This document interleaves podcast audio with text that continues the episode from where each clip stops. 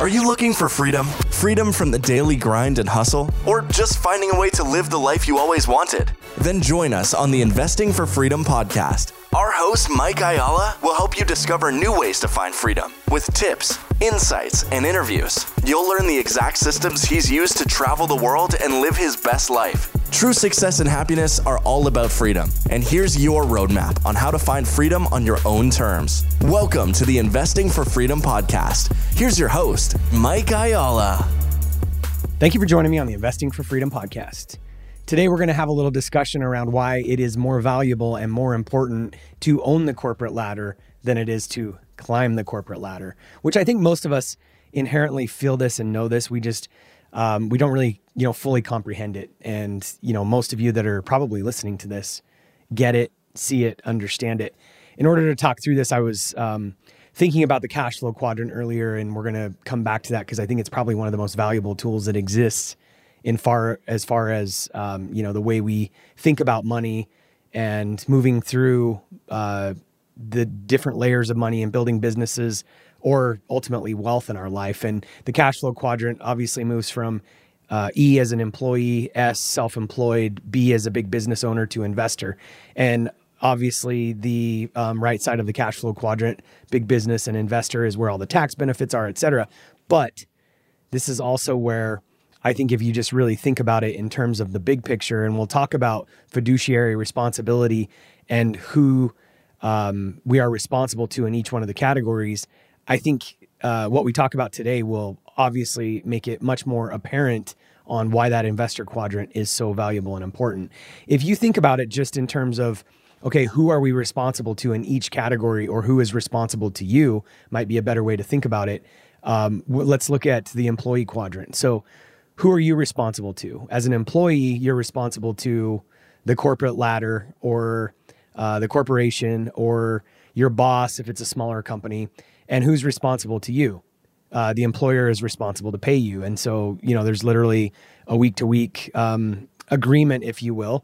You show up and do X amount of work um, you show up 40 hours a week, you show up, you know, for the month, whatever it is, maybe it's hourly, maybe it's salary. If you agree to work for 25 hours, I agree to pay you for 25 hours. If I'm the employer, I'll pay you $25 an hour. You work an hour, you'll get paid $25 an hour. That's our agreement to each other. And obviously there's a bunch of, you know, we have to treat each other well and all of that and and all that's important or you're not going to have any employees. And same thing as an employee, if you're a crappy employee, um, that's not going to work out for you very long. So we obviously have other, you know, responsibilities that we have to fulfill, but essentially you work for X and I'll pay you Y. That's the agreement in the employee quadrant. Self-employed. We think that you know, uh, this is where the E Myth, if you haven't read the E Myth, a great book that really talks about the transition from employee to self employed. Um, when we move into the self employed category, who are we responsible to? Well, number one, you're self employed. So nobody is responsible necessarily to take care of you on a week to week basis. But now we are responsible to our client. So as a self employed individual, um, nobody's responsible for taking care of me. Um, yes, I still have an agreement with a client, but ultimately I'm responsible to the client. So things begin to change a little bit there. And then we move into the big business. So, um, who am I responsible to if I own a big business? Again, it's my clients. I'm responsible to my clients. Um, yes, I have agreement with my employees, but ultimately it's my clients. And then we move into the investor category, which is interesting. So, you know, I spend a lot of time talking about um, alternative assets like real estate investing.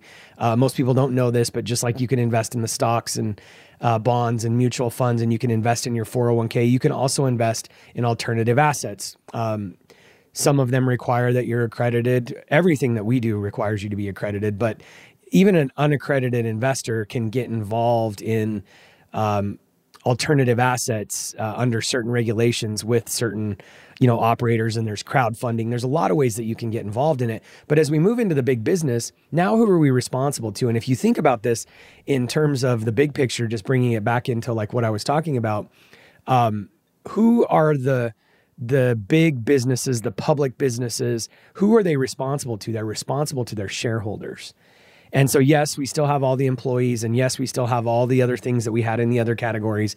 But the reality is, when we get into the investor quadrant, let's take a big company like, um, I don't know, let's let's say uh, Pepsi, publicly traded company. Um, they're they're responsible to their shareholders ultimately. There's a fiduciary responsibility.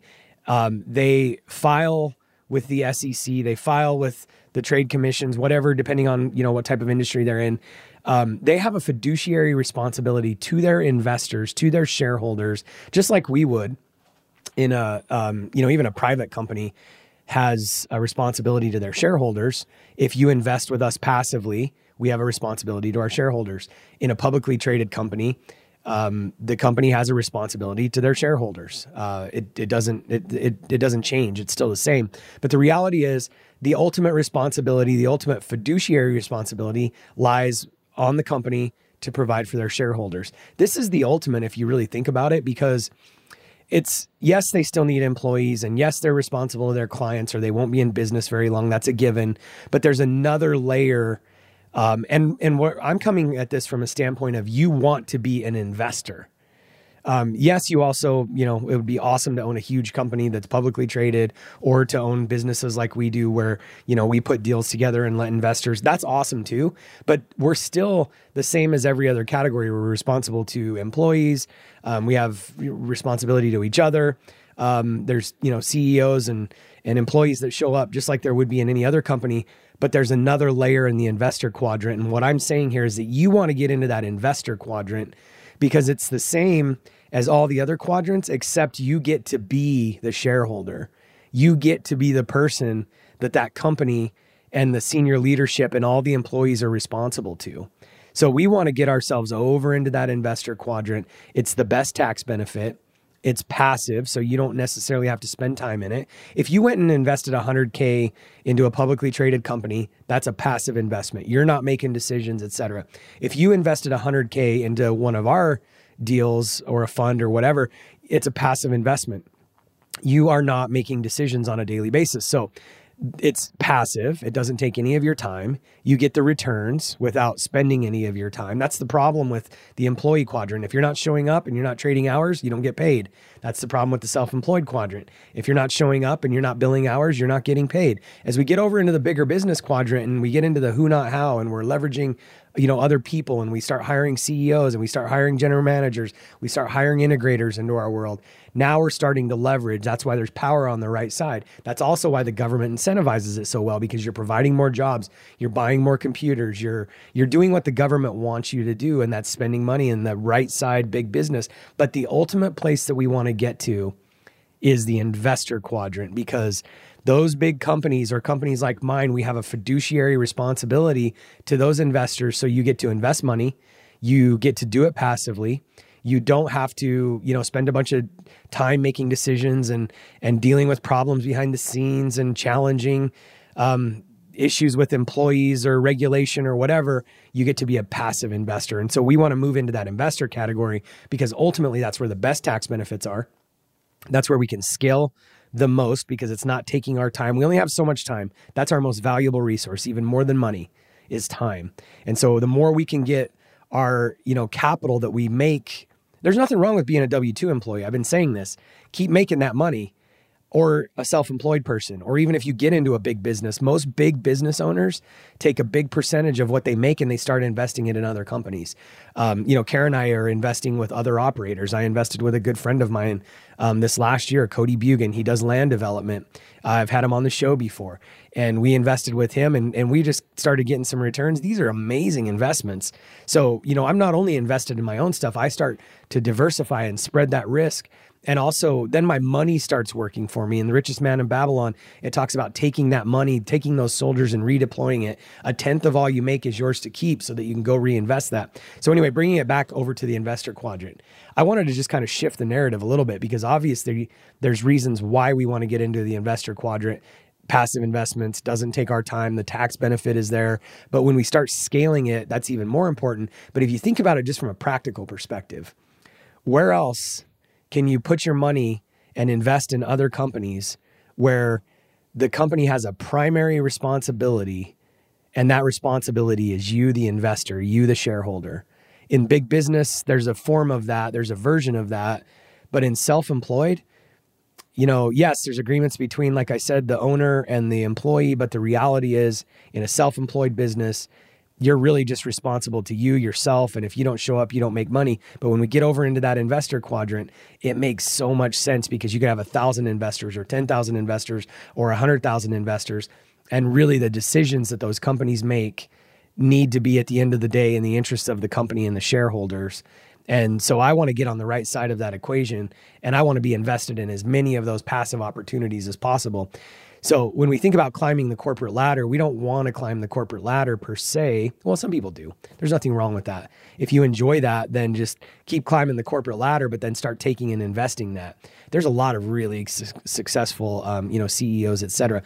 In fact, there's a ton of people that have been super upset because why?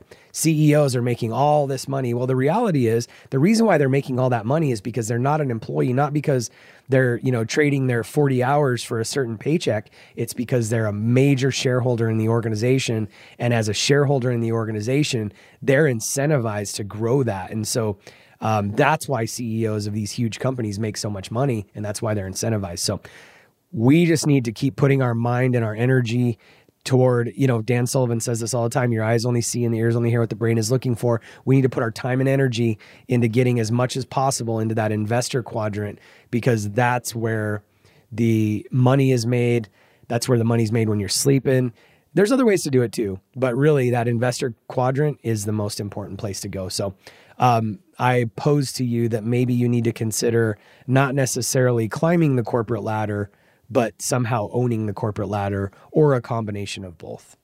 Hope that helps. Um, let's go out there and figure out how to pay less in taxes, make more money while we sleep that funds everything that we want to do. And that's why investing for freedom exists. Cheers. By the way, if you're interested, we have some opportunities right now. You can text the word deals to 480 531 7519 to get on our list of deals. And we've got a current fixed income fund that's pretty attractive. It's short term, um, it's a fixed uh, income.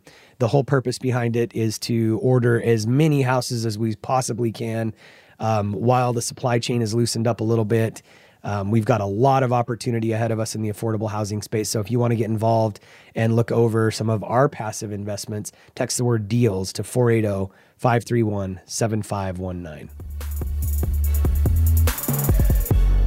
If you have found value in this episode and you know someone who's wanting to start or move further along in their journey toward investing for freedom, I would be forever grateful if you would share this show with them and help me get this message out to more listeners. Also, if you enjoy what you've heard, I would appreciate it if you'd take 30 seconds and leave me a five star review and share this with your friends. And until the next episode, cheers to moving further along in your journey of investing for freedom.